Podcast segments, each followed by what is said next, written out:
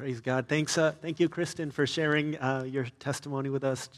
Uh, John Fong is a great husband for doing that at 1 a.m. Hey, can you um, t- turn to someone next to you and say, I'm really glad to see you. Thank you for being here. You say that to someone. If you're online, um, wave hello, and you can put a comment in the chat box. It's good to be with you. Thank you, thank you, thank you.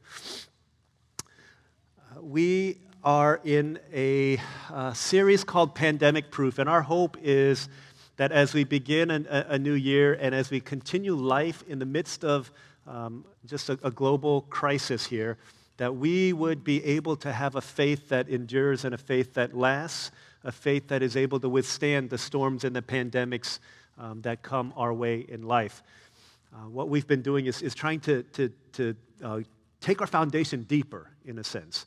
Um, go deeper and deeper and deeper because no matter how pretty or beautiful um, or nice looking a building, an edifice, a structure is, it's only going to be as strong as the foundation that it has. You have probably seen pictures of the Leaning Tower of Pisa in Italy. Um, if you don't know what that is, it's the picture of the building that's leaning over in Italy that you have seen probably, but you didn't know what it was called.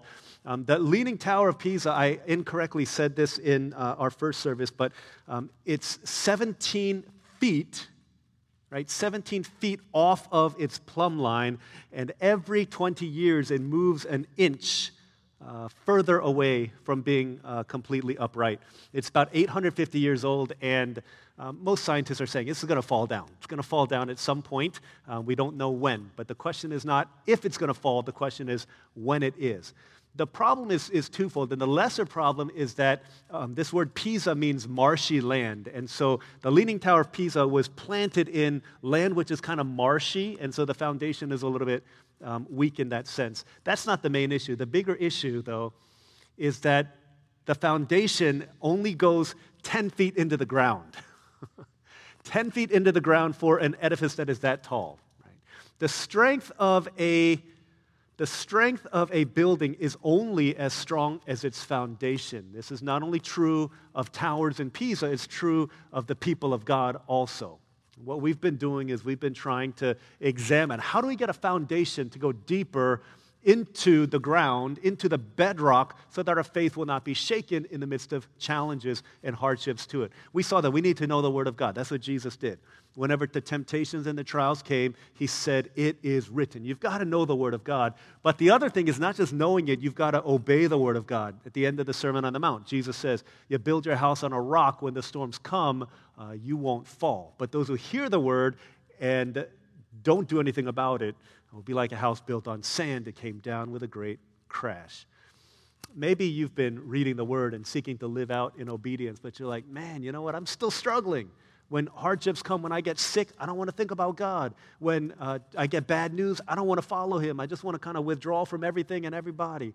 Um, there's more to it, to building a foundation, and we've got a few more weeks left. But today, what I want to do is talk about how we can take that foundation deeper um, in a very practical way. I, I hope all of this is practical.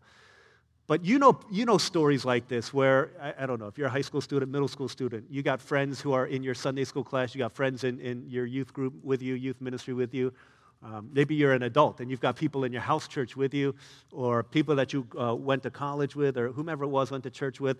Um, and they just, you know, you, you got along really well. They loved the Lord. They loved reading the Word. They loved seeking to live it out. You guys met together all the time on Sundays and Saturdays and during the week, and all that stuff happened.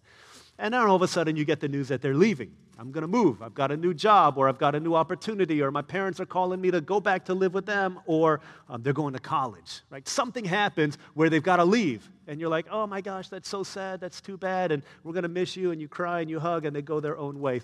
A year goes by, two years go by however long goes by, you keep in touch on social media, on Facebook, on Instagram, whatever it is, and you see the things they're doing, and you're like, hey, you know, that's life, and you lose touch. Fast forward two, three years, and they send you a message They're like, hey, uh, miss you, want to come down to visit you in Orlando, want to visit everybody, want to visit church, and you're super excited. And so you rekindle a connection. You start talking with them, start communicating with them, start emailing or texting and, and all this stuff, and you're like, yeah, what are you going to do? What do you want where do you want to go? And as you're talking, you realize that there's something a little bit different about them. Something different from the way they were when they left because you've got all of these things that you're excited to talk about. You're excited to talk about your new SNF small group. You're excited to talk about what's going on with your house church, and they were part of it, and then you guys have multiplied, and all these people who didn't know Jesus are, are coming into it. And, and as you're talking about it, you're so excited, you're like, man, I'll tell you more when we get together. You're super excited to tell them about all the things that God has been teaching you and showing you throughout the pandemic and through this hard year. And you're like, man, I can't wait to be together. And they just seem a little bit cold and, and stoic and standoffish. And when they come, and as you get to talking, you want to hear what's going on in their lives, and they don't say much about anything spiritually, but a lot of stuff about work and about school and about money and about things that are important but secondary to what really matters. And as you tell them, hey, um, here's some things I've been learning, what's been, what's been going on, where are you going to church? And, and then therein lies the difference. They say, well, once I moved, uh, I couldn't find a church. I looked for about six months, I looked for about a year. I went here and there, here and there, but I, I couldn't really find a church. And so uh, I stopped going. Hey, you know, we, have, we can do, you can worship online with us. Yeah, I, I do that now and then, but, um, but in terms of me finding my own church, it's not something that's happened. And you, you realize, wow, when they left, when they left here, they had no intention of four years later not walking with Jesus anymore. They had no intention when they moved that they would continue to, uh, uh, that they would not continue to be following the Lord. They had, they had no, no idea that life would be so different when they, what was the challenge? What was the problem? Well, it's what the Bible always tells us. And this is what something we talk about uh, to parents and something we talk about to our graduating high school students. We say this often that the most important thing when you move and you relocate is that you know not that there's a better paying job or a higher ranking school, but you know that there's a community with which you're going to grow in faith. Otherwise, I mean, you, you might have heard these, these stories like this. You got a, a bunch of, uh, you got a campfire and you got a bunch of sticks in there, and you take one stick out and you put it on the ground. Very quickly, that fire is going to die out. But as soon as you put that stick back in the fire with other sticks, then the fire is going to burn again. But when you're isolated, isolation is the next step to destruction when it comes to our spiritual lives. We can't do it on our own. And so you need to know that wherever you go, there's going to be a community of faith that's going to walk with you and grow with you. Man, it, you cannot overestimate that. You cannot understate that. Like you've got to know that there's, I'll find one when I get there. Now you, you, you got to know. You got to know that there's going to be a place before you make any major decisions. That's why you got to bathe these decisions in prayer. What I want to talk about today is extremely simple. It's our need for community if we want to stand in the midst of hardships in life. We're going to look at Hebrews 10. Um, I'm not going to, today, again, I, I, don't think in this whole series, um, I don't believe there's anything new. You know you got to read the word. You know you got to obey the word. You know that you've got to have a community. I just want to stir up through reminder and rekindle what you already know, but hopefully in a way that causes you to say, yeah, you know what? I'm, you're diagnosing where my, where my heart is at and this is what I need. We're going to read Hebrews 10, verses 19 through 25. We don't know everything. In fact, there's not much we know about the book of Hebrews. Here's what we do know we don't know who wrote it, we don't know when it was written. But it was written by somebody before the year probably 90 AD. He was writing to Christians who had grown up Jewish right? Not only ethnically, but religiously Jewish, who had believed in Jesus as the Messiah and left their Judaism behind to become followers of Jesus and became Christians, and they were going through persecution.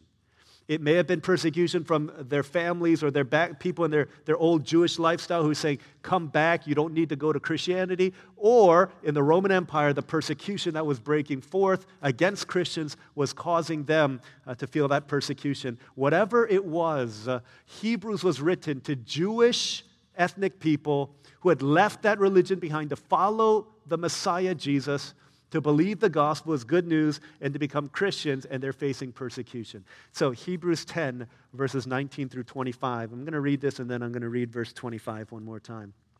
This is God's word.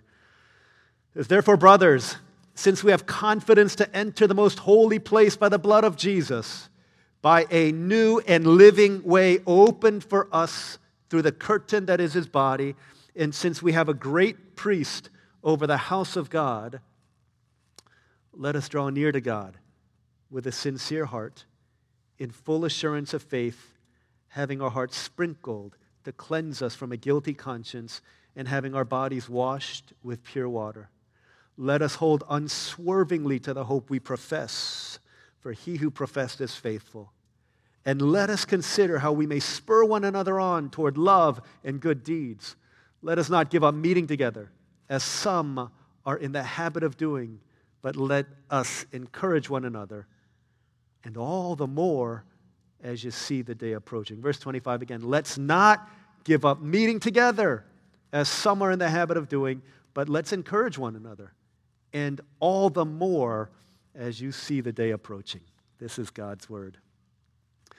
So, what's happening and what do we see? Two thoughts here, super simple. Here's the first thing in hard times, many things will pull you away from community.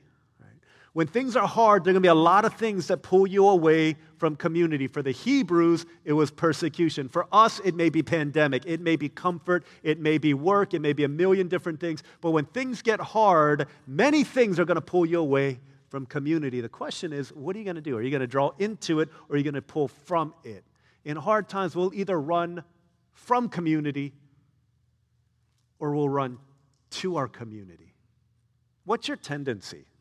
when things are hard, when things get difficult in life, when you break up with your boyfriend, when you lose your job, when you're sick, when you just don't feel like getting out of bed, when you don't feel like talking to people, because of what's going on at work or school? Is your tendency to draw into the community and say, I need help?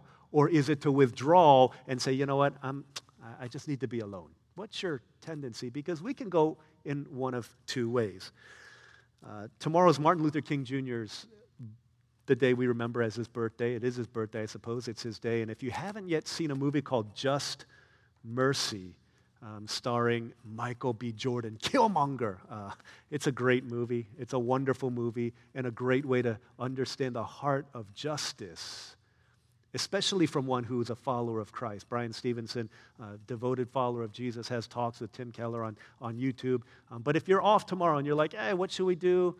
Um, yeah, Just Mercy would be a wonderful movie to watch. It's basically about a guy who studies Harvard Law, I think, and he gets a, a law degree, and then uh, he could go anywhere to be a, to be a lawyer, African American young man, but he goes into the deep South uh, to do work for, I, I, think most of it is like pro bono, which is like free work, um, working to help African Americans on death row who are unjustly tried and sentenced to death and to give them a fair trial.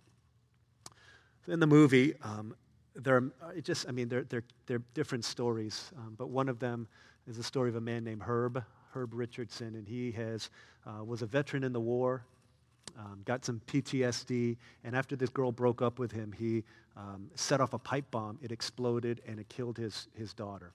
Um, so he was sentenced uh, to, to, to, to, uh, to death, execution, uh, electric chair. And all these different people's stories are being told, and this is one guy, Bryan Stevenson, tries to, to, to free him from that sentence, but he couldn't. And so um, he gets executed. Um, it's powerful, it's, it's sad, it's heartbreaking, it's tragic. But as these men in the prisons, like you, I don't, I don't know. For, for me, prison would be, would be a hard situation.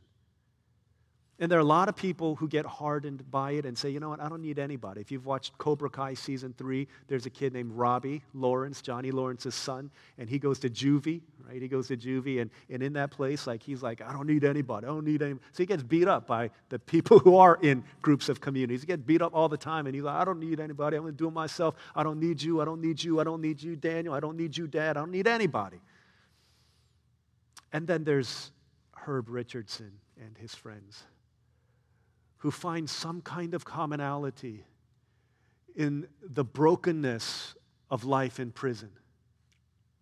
And in this one powerful, powerful scene where he's being marched to his execution, as all of his friends were there, they formed this community of people who say, We're, gonna, we're, we're in this together. We're in this together.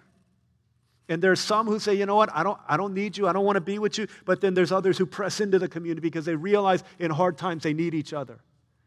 And a million different things might be pulling them away, but Herb is one of the guys who press into that community. And he's walking to his electric chair. He's a man of faith. He prays, sings hymns with Brian Richardson, his lawyer. And as he's walking, you hear these different inmates. And they all take their metal cans and they start clanging it against uh, against their prison cells, against the prison bars, and making all kinds of noise. And they're saying, You can do it, Herb. Stand strong, Herb. We're with you, Herb. We're with you. We're with you. We're with you. You're not going alone. You're not going alone. It's this powerful, powerful image of how, in the midst of the hardest moments of life, he's able to stand in that last moment because he's got people who have formed a community with him in his times of need. Where do you go? What do you do when hard times come, when your heart is tempted to become hardened from the people who form your community? Where, where do you go in the midst of hardship? Because when hard times come, there will be a million different things that pull you away from community. Again, for the recipients of this letter, that was a persecution. Where, quite frankly, guys, listen, if we tell people we're Christians, our life is on the line. We're risking our lives. It's not, it, if it's not death, it's, it's the, the kidnapping of our family. It's, it's being put in prison. It's the confiscation of our property. It's the burning of our home. It's, it, there's, there's all kinds of risk for coming out and saying, I'm a follower of Jesus. So many different things will pull you from community when things get difficult. And what the author of Hebrews is saying in verse 25, he says, Don't do it. Let's not give up meeting together as some are in the habit of doing. In hard times, you're going to be tempted away from community, but it's the very thing that you need when things get difficult. What do you do? Where do you go? Do you go towards community? Or do you go away from it? There are a million different things that might pull us away. As we've been in this pandemic, I've talked to friends in, in California, and they say that uh, we haven't met in person outside of some drive through services since April, March. In, in, California, if they meet indoors like this, they can meet, uh, I forget what the max is right now, maybe 25 people, but they can't sing and if they want to sing, they have to meet outdoors, they have to meet, they have to meet in their cars. And I can't imagine what that would be like for us to not be meeting since last March. And here's the other thing here's a kicker. They said because of what's going on in California, we are planning to remain exclusively online until the fall. Right? That's not, we're in January, that's September. So for eight months out, they're completely pivoting everything. They say, we're not going to meet together like this. That's out of necessity. But can you imagine doing that out of volition? Like that we would choose to not meet together. It's not persecution for us, it's other things. Okay, what is it for us? I'll tell you a big thing for us it's, it's comfort. Isn't it comfort? Talking to people here, it may not be because you're here. You're like, I got out of bed and I came. And listen, let me tell you who I'm not talking to. I'm not talking, there, there's some people who, who choose to worship online. I'm talking to you worshiping online, who choose to worship online because you're at risk.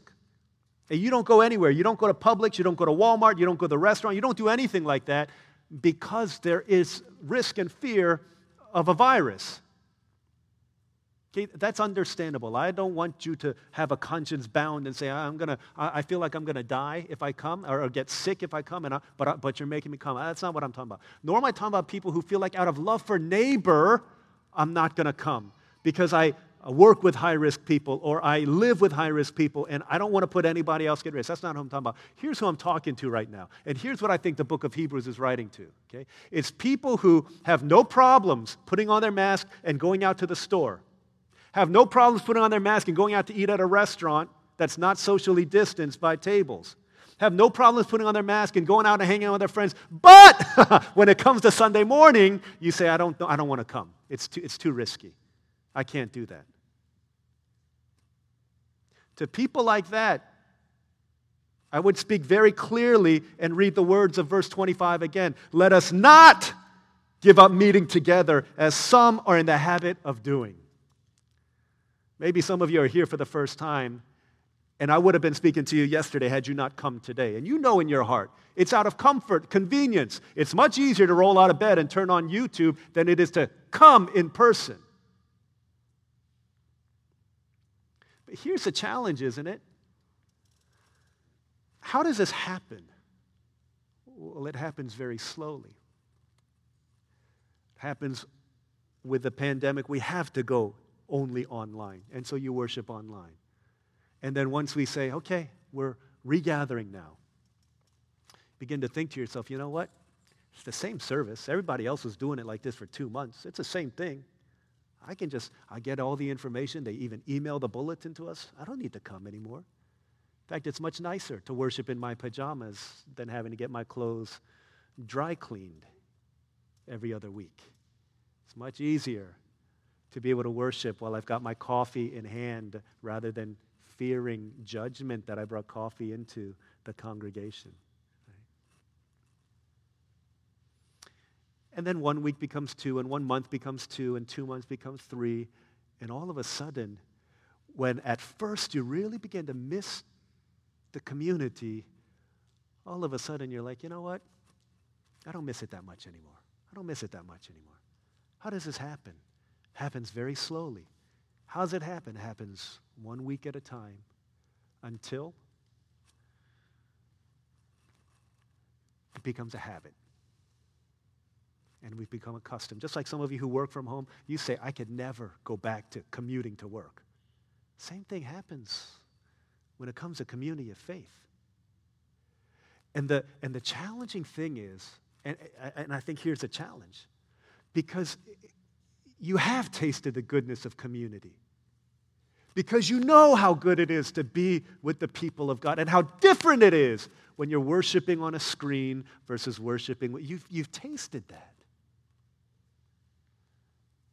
You've tasted of what it's like to go into house church with the heaviest of hearts and leave feeling like you've been given new wings to fly again because you shared that which you thought I could never share. Now you found strength to live again. You come into the, the congregation, and the very thing that you needed to hear, you hear, and you feel like, man, God really knows me. The very song that you needed to sing, that you'd been thinking about, but you, the, the idea, but you could not put words to it, were sung. And you feel like, man, I feel like my heart is connecting and understanding again. The tricky thing is, for those of us who've experienced that, the beauty, the blessing, the benefit of community.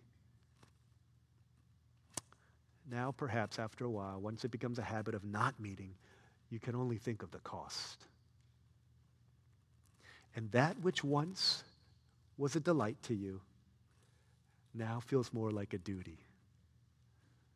You've tasted it, but you haven't tasted it for such a long time that you don't want to taste it again because you think it's too costly. Uh, my wife Olivia knows what this is like. Having tasted the beauty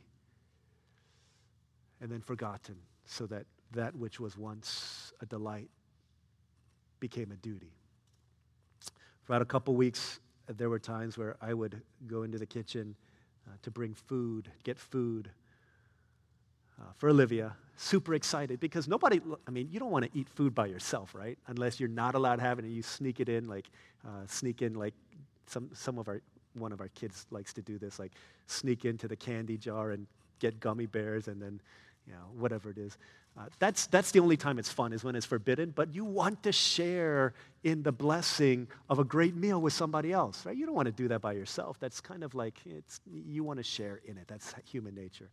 And so I would get something or see something in the kitchen or see some food and say, Olive, let's eat. This is your best coffee, Han coffee. This is amazing coffee, like roasted and brewed by, roasted by, you know, some of our church members and goes to a great cause. You want this coffee?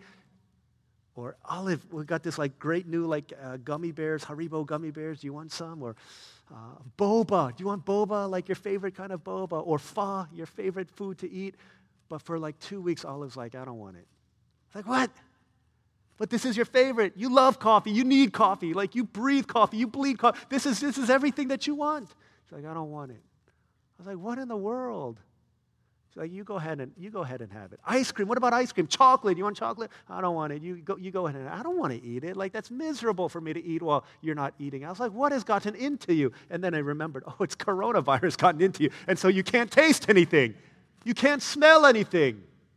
She lost all of her sense of taste and smell for about two or three weeks, and it was miserable for me because I couldn't eat anything without feeling bad. But it was miserable for her because she couldn't eat anything without feeling good. That which was once so delicious, so delightful, now became a mere duty. Because to her credit, she would force herself to eat three meals a day because she needed the strength to live and do the things that she needed to do but she wasn't enjoying any of it. She did it because she had to, not because she wanted to, not because she loved doing it. And maybe for some of us, either here or online, that which once was such a delight has now become mere duty to us. Do I have to come today? Do I need to go today? If I go, can I just sit and look at my phone and watch football games or whatever it is? Do I, do I, need, to, do I need to pay? That which once was so wonderful has now become a duty, a burden. Because you don't see the benefits as much, you only think about the cost. It's the way it was with the church that the author of Hebrews is writing to. You know what? There's too much risk, too much cost. That's just, my, my relationship with God is personal, anyways. I just keep it personal. Personal does not mean private, right? Personal can be your own, but it's still deeply communal and corporate. But sometimes we forget. And the author of Hebrews says, don't forget. Let's not. Please don't.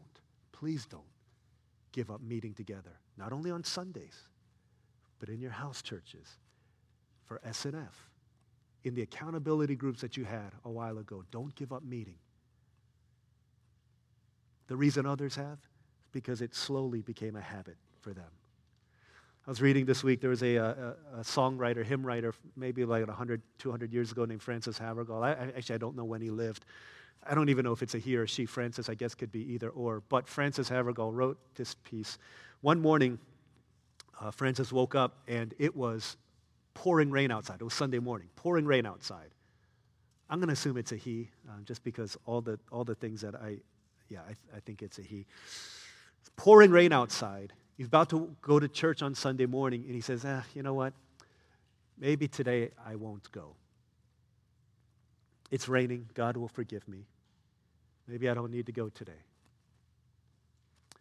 And then he thought, you know what? I don't think that's the right attitude. And so he began to write a list of reasons why he ought to go to Sunday worship with the community, because they didn't have online worship in the 1800s, 1900s. So he said, what, would it, what, what, what are the reasons why I should go? And so he said, well, the Lord God blessed this day, set it apart, made it holy. And in the word, he made no exceptions for rainy days. Said Jesus said, Where two or three gather in my name, there I am with them in their midst. That my pastor is going to be there. I don't think he would stop going because it rained. I want to be there to support him because he's counting on me to be there as I'm counting on him to be there said, if I don't go, I'll miss out on the prayers that are being lifted up in the church that would strengthen my soul. If I go, there's a message that I need to hear that I probably wouldn't hear, that I wouldn't hear, that could strengthen me, that could change my life. I need to go even if it's raining because I love Jesus. It proves my love for him. If I had a date and it was raining, I wouldn't call it off just because it was raining. And Jesus is of greater worth and value than anybody in this life that I could love. If I had an important business meeting, a meeting that was important to me, I would still make it out in the rain. And to God, worshiping with the body is more important than any other kind of meeting. To those who skip out church on rainy days typically find reasons to skip out of church on fair weather days also, and I don't want to start down that path. I don't know how many Sundays left I'll have. What is your life? Amidst that vanishes, it's here and gone. I don't know how many Sundays I've got left. I don't want to compromise on what could be the last Sunday of my life, and this would be poor preparation for eternity if I decide to stay home because it was raining. There's someone at church who might need to see me for some reason, and my life could be a blessing to them. You could go on and on and on and on and on. What pulls you away from worshiping God with the community? Is it rain like some people? We've, like we've got cars that take us, and for the majority of our trip, we're covered. We can bust out an umbrella and walk. The only thing that might get wet, our umbrella, maybe our shoes and we come into a covered worship room. A million different things will pull you away from community, especially when life gets hard, but don't give up meeting together, as some have become in the habit of doing. It's the first thing that we see. The second thing that we see, again, this is super simple. The second thing that we see in hard times, you need community more than ever. It's when things get hard that you need people more than ever before. I know you probably know that. But our hearts will not want to believe that sometimes. When I'm going through a, a dumpster kind of week, I, I don't sometimes, actually, I don't often want to see people. I don't often want to come and, and tell them what's going on in my heart, my sinful life my broken situations. Like, I don't often want to do that. But it's when you want to do it the least that you probably need it the most. Haven't you been in times like that where you didn't want to do it, you didn't want to go, and somebody's like, dude, you better, I'm coming to pick you up because you need to come. Maybe that's your spouse, a leader, a house church shepherd, I, just, I don't think I can wake up. I'm going to call you. I'm going to call you and I'm going to wake you up and I'll be there in order to get you there. So there's no reason, no excuses. What do you do? Because here, here's the thing when, you, when it's hardest to meet with community, when you least want to, it's usually when you need it the most. He says here, let me, let me tell you what happens because the, the temptation for us is going to be to think about all I have to give up in order to be with the community and to forget the benefits and the blessings that come once I'm there in the community. I, I mean, I, I don't know how many times it's been hard for me to want to go to a gathering. Okay, this is, I'm not talking about like uh, throughout, my, throughout the, the entirety of my life. There are times where I didn't want to go to church, didn't want to go to my campus ministry gathering, didn't want to go to small group, didn't want to go to house church, didn't want to go to youth meeting, whatever it is. You fill in whatever community of faith that is, gathering it is. A lot of times I didn't want to go, but it's those times when I didn't want to go that I always end up leaving saying, you know what, I'm so glad I went. You have times like that too, right? oh my gosh, I've got final exams on Monday. I don't want to go to SNF, but you go and you're like, man, it was so good for me to be there. I've got college applications and I don't want to go, but I'm going to go. And, and you go and you're like, man, it's exactly what I needed. Today, it's just like my, my schedule is so hectic. I should cancel this, uh, my, I, I, should cancel hosting house church gathering, but oh man, I think it's too late. And you go, and it's everything that you needed in that moment. It's when things are hard, when times are hard, that you need community more than ever. But we often forget the benefits and the blessings, and the cost becomes that much bigger. And then it becomes easy for us to say, you know what, I'll just, I'll just skip out this time. But here's what Hebrews says. Okay, this is what happens when we gather. Okay? In verses 19, 20, and 21, it says, this is what Jesus has done for us. Okay, this is why Jesus is awesome talks about what he's done. It's basically the gospel. And then in verse 25, it says, hey, here's what we need to do. Let's not give up meeting together. And then in the middle, uh, verse 22, 23, 24 tells us why we need to meet. What happens? Here, here's what we see. Verse 20, verse 22. Let's draw near to God. Verse 23. Let's hold unswervingly to the hope we profess. Verse 24. Let's consider how we may spur one another on toward love and good deeds. Here's what he's saying. Okay, when you gather as a community, whether that's here uh, on Sunday, whether that's in house church, in SNF, three things need to happen. Three things do happen. Number one, you draw near to God. Number two, you find hope again. And number three, you encourage and are encouraged to do what's right, love and good deeds. What, what, does that mean? Let me, let me break this down. I, wanna, I just want to push this foundation deeper so that we understand what God is calling us to. He's not just telling us, hey, I want you to go and, and, and meet with people. He's saying, Here, here's what happens. It says, let us draw near to God. When we gather in community, we have an avenue whereby which we can draw near to God. In other words, whenever, whenever your small group meets for SNF, whenever your house church meets, whenever we gather as a people of God, whenever we have 201, 101, whatever it is, whenever the people of God gather, here's what's happening. We're drawing near to God. Can we not like minimize this and not gloss over it? When you gather, like right, like what we're doing right now, we're drawing near to God the Holy One, the perfect one, the object of our love, the one who loves us with an everlasting love, who gave his Son to die so that we might be his children. As we gather, we're drawing near to God. By default, what that means, Uh, on the other hand, is when we don't meet in community, we are drawing away from God. We're missing out on opportunities to draw near to God. Throughout this pandemic, we've had people from out of state come and, and worship with us, and, and they said either before or after, they said, hey, you know what, DL, or uh, hey, you know what, Pastor, you know, whatever it is, um, we haven't been able to meet in person for months, for weeks, for a long, long time. This is the first gathering that we've had. We, I, I can recall at least three conversations with people who said that, uh, and this is the first one, either before the fact or after the fact. And when we talk afterwards,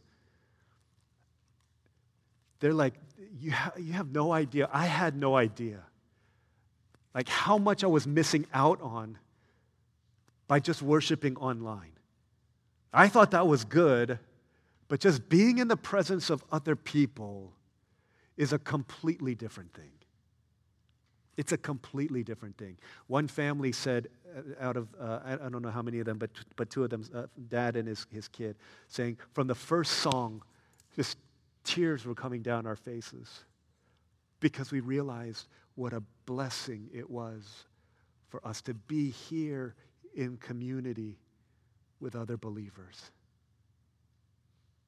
We draw near to God. There are times where when I, I tell our praise leaders, hey, here's some songs, and, and then we coordinate, and then uh, I, I get the final set. Whenever I get that set, I go through it in my mind. I, I listen to it on Spotify as I'm driving to, to, to, to here on Sunday morning, thinking through because I want to get my heart in the right frame of mind to worship. And those songs always minister to my soul. But there's a different reality when we come into the gathered, gathering of saints. We sing the same songs. And there's like a powerful, powerful, uh, just an, an outflowing of God's presence that's different. It's not, it's not, it's not better one or the other. We need both. Right? You need your left hand and you need your right hand. Your left hand is personal devotion. But you also need public gathering as well of worship. Right? You need both. There is a dynamic that happens when I hear songs of worship in my own room, on my computer, in my car as I'm driving to worship on Sunday morning. There's a dynamic that happens there that this cannot replace, but there's something that happens here that I, I cannot experience that kind of tangible presence of God if I was not in the gathering of other believers like we have here. When you gather together, there is a drawing near into the presence of God that you've, and every time you get, when you're, I, don't know how, I, wish I could like like osmosis and, and download this into your heart that when you lead house church, It's not just a gathering, it's, man, we're drawing people near to God when we do this. That's what you do each week. That's the privilege and the blessing that we have each week, is to draw into the presence of God together. Not only that, it says, let us hold unswervingly to the hope we profess. In the midst of hard times, you need to draw near because in hard times, oftentimes we can begin to feel like there's a, a dying of hope within our lives. Before the pandemic, I read this that said 70% of news, I don't know how they, they curate this information, but anthropologists said 70% of the news that you read is negative news. Okay, bad news. I'm certain that within this pandemic, there's more bad news that we're reading. In the midst of all that's going on in our world, we're constantly being bombarded with bad news, and that spreads faster and faster and faster through the social media cycle. Here's what, uh, here's what scientists said that when you read or you hear negative news, the neural firings in your brain, right, the things that fire off in your brain are different, are active at different rates and different ways than when you hear good news. They're saying when you read bad news, your neural pathways are being rewired and redesigned. In other words, here's the upshot the more we read bad news, the more our minds are being programmed to a despairing and hopeless outlook on life.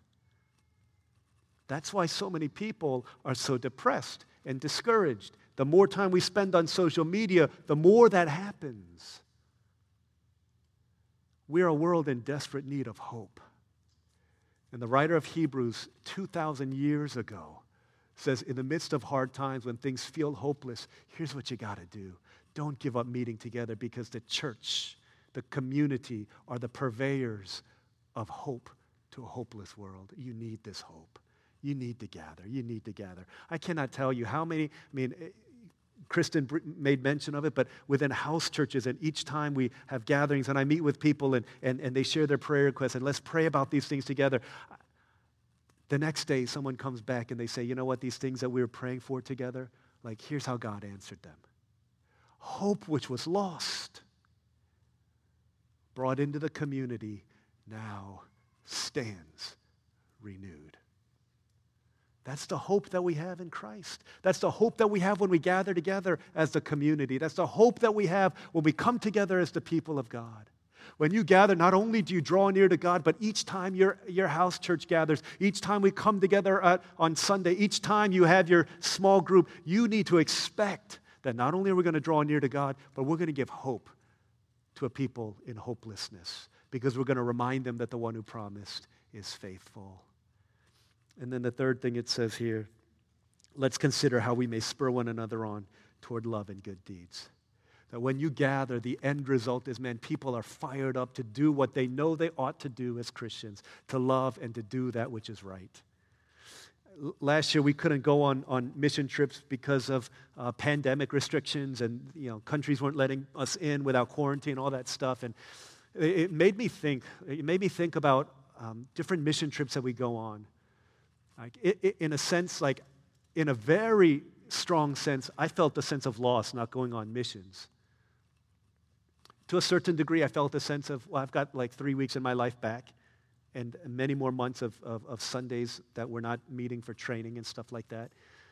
Um, but I did feel this sense of loss. Why? Well, I've often had these discussions and maybe existentially in my heart, I had this, this, this one serious moment. But the, the question often comes up okay, you're not doing missions this year. And it, wouldn't it be better, anyways, just to take all the money, the $15,000, $10,000, and, and just send it to these missionaries so that they could do more with it than you flying out for a week with a group of 10 people to blow bubbles with kids, to paint Jesus on their faces? to give them paper plates with a Bible verse on it that they make a fan out of or something like that, or build some kind of an edifice. Would it be better if we just sent the money? And these conversations happen all the time, and the main reason why we go is because Jesus said to go, and so we do, and that ought to be enough. But I remember one time, about 10 years ago, being in, in Ecuador, and after we'd been there for about five days, we're, we're back and about to leave for the airport. to come back home, and I, I, I, thought about this. I said, and, and anyone who's been to where we go in the deep jungles of the Amazon know that it sometimes feels like we're spending more time driving to our ministry site than we are doing actual ministry. And so I remember one, one year, just like after a week, I was like, there are not many good stories to come back and tell of the kid who gave his life to Christ, who came and he was like in a gang and then he committed himself to Jesus. No, no stories like that. It's basically we painted faces, we pulled out weeds, we painted a home. That's kind of what it was. And then one of the leaders said, I want to thank you guys so much for being here, so much for coming.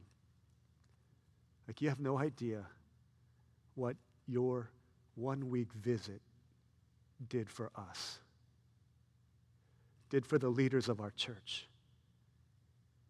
We are in Ecuador, a country that is often forgotten and overlooked, a country that is, feels inferior, a country that's lost every war internationally that they've ever been in, country's infrastructure is so poor, a country, especially in the places where we go, that no one ever goes to.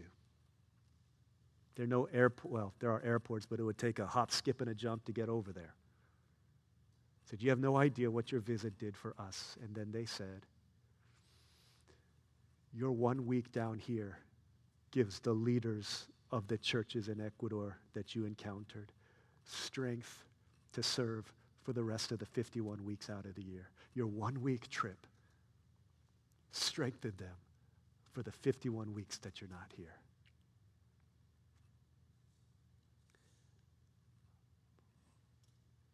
For what? Why? How? All we did, we showed up. That's it. We just, we went. And by virtue of being a Christian community, gathering with the Christian community, they found strength that was so much more, just exponentially higher than anything that we gave. One week for 51 weeks of strength. What were we doing? We weren't just painting and playing, and we were planting seeds whose fruit would be not only immediate but long term. The fruit of love and good deeds and courage poured into the lives of these people. Guys, every time we gather, this is the expectation of Scripture that when you gather as the people of God, you're going to draw near to God. You're going to fill each other with hope. You're going to pour courage into each other so that the result would be love and good deeds. That's your house church. That's our Sunday mornings. That's your, uh, your accountability groups. That's the group that you meet with in the morning to do devotionals with. That's your small group at SNF. That's large group at SNF. This is what we do. And it's what the world is dying for in the midst of hard times so many things are going to pull you away but in hard times this is what you need more than anything else is you need the people of god. You need community. You need to draw near. And god's calling us to that. Man can you like when, when it's laid out in this way i think what in the world? Like for and what is our investment into it?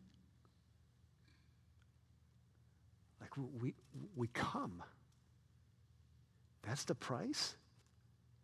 Yeah, we, yeah, we pray, we prepare, like some people do that. Like we come, we show up, and, and, and, and that's the blessing. Like, how, this is a no brainer, right? If the cost is like that, but the blessing is like that, like, it, it, it's a no brainer. He should tell us, he shouldn't have to say, let's not give up meeting together, no matter what.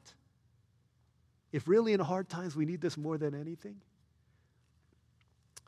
well, let me, let me take this to the cross for a second. There's actually a greater cost in order that we might have this blessing. It's not the cost that we pay to show up, but it was a price that was paid according to verse 19 and 20. Therefore, brothers, since we have confidence to enter the most holy place by the blood of Jesus, by a new and living way opened for us through the curtain that is his body. What does that mean? It means in the temple where God would meet with his people, there was a massive curtain from top to bottom that separated the Holy of Holies, that most holy place where God's presence dwelt with the rest of the temple. And the only one who could go through that curtain, a high priest, and only once a year. And he had to be purified of his sins or he'd be struck down. He says here what's happening was when Jesus hung on the cross and he breathed his last, it says in Matthew's gospel, it says the curtain in the temple was torn into two. From top to bottom, it's clear from top to bottom. Why? Because we couldn't tear it from the bottom up, it had to be torn from heaven. And when it was torn, access was made so that people like you and me could enter into the most holy place and have fellowship with, we could draw near to God. And once we have a right relationship with God, have fellowship with God, we can then begin to engage in right relationships with one another. We can have hope. We can give hope. We can encourage each other. We can be led to love and good deeds. What's the price of community? Do you see the difference? The, the author of Hebrews is not saying because the price is so little compared to the benefit, get into community. He's saying no. He's saying because the price was so high. He says because the price was so high, get into community. Jesus paid for us to have this kind of blessing. I moved here in 2001. In 2002, I got a call from my friend in Virginia. He said, Hey, DL, uh, I'm coming down to Florida. I said, Why? He said, Because uh, my mom's friend is a deacon and is very rich. He lives in New York and he bought me a car. And it's in Orlando and needs to be picked up. He said, Can you pick me up from the airport and take me to Lexus of Orlando? I said, Yeah, I could do that. So I picked him up, drove him. He was a pastor. His mom had a rich deacon friend who bought him a car from Lexus of Orlando. That's, that's kind of wild. And so we're driving to Lexus. Where I was like, so what kind of car do you have? He's like, I have no idea. He just said, go to the sales counter and tell him my name. So I was like, this is exciting.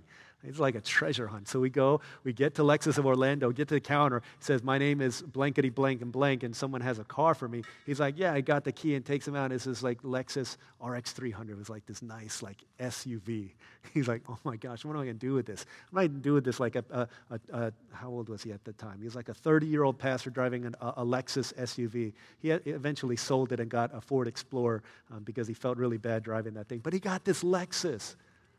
RX 300, like this is amazing. And he's like, So do I have to pay anything for like tax, title, dealer fees? He's like, Nope, everything's been paid for. Just drive it off the lot. Go on your merry way. He's like, Are you serious? I'm like, Dude, are you serious? Does your mom have any other friends that might be? It was crazy. And he drove it off the lot because, well, I mean, the blessing, the benefit was there. It already been paid for.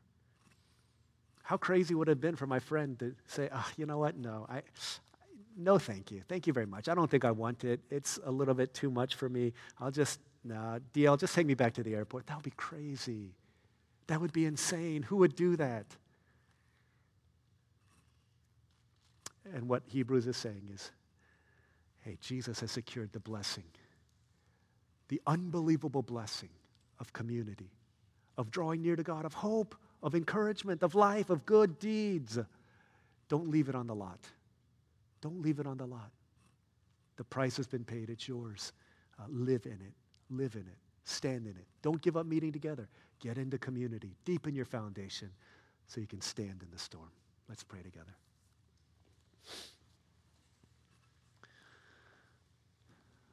Let's pray for a couple things as we respond, as our praise leaders come back up.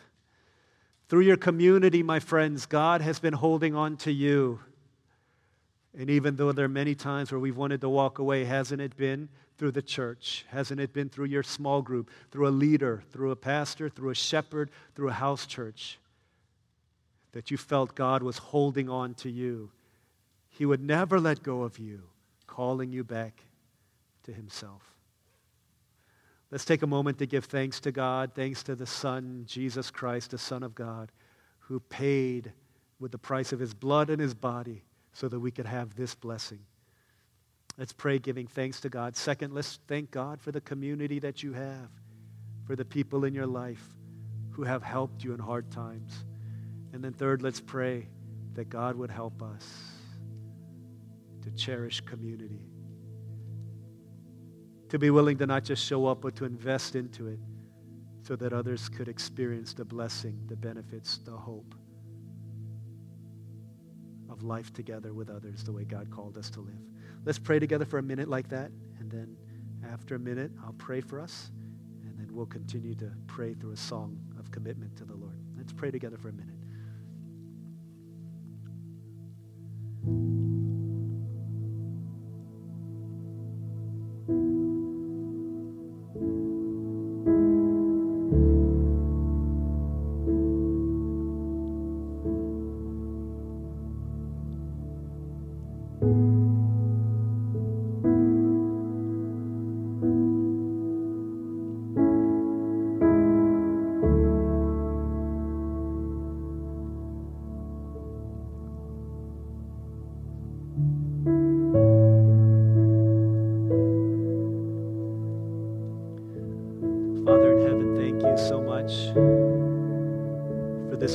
Reminder of how much we need people in our lives. It's never meant to be a solo venture. We're not made to be alone. We thank you that you showed us how valuable and how absolutely essential community is because you are a community of yourself, Father, Son, and Holy Spirit.